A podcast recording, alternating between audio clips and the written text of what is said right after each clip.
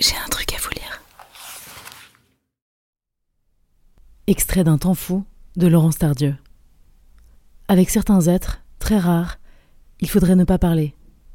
Il faudrait tout de suite être dans les bras, caresser le visage, les paupières, les joues, les lèvres, les effleurer d'un doigt, lentement d'abord, puis dans un baiser, passionnément. S'embrasser, s'étreindre, les mots sont inutiles. Les mots viendraient plus tard, confirmer ce que les corps ont su dès les premiers instants.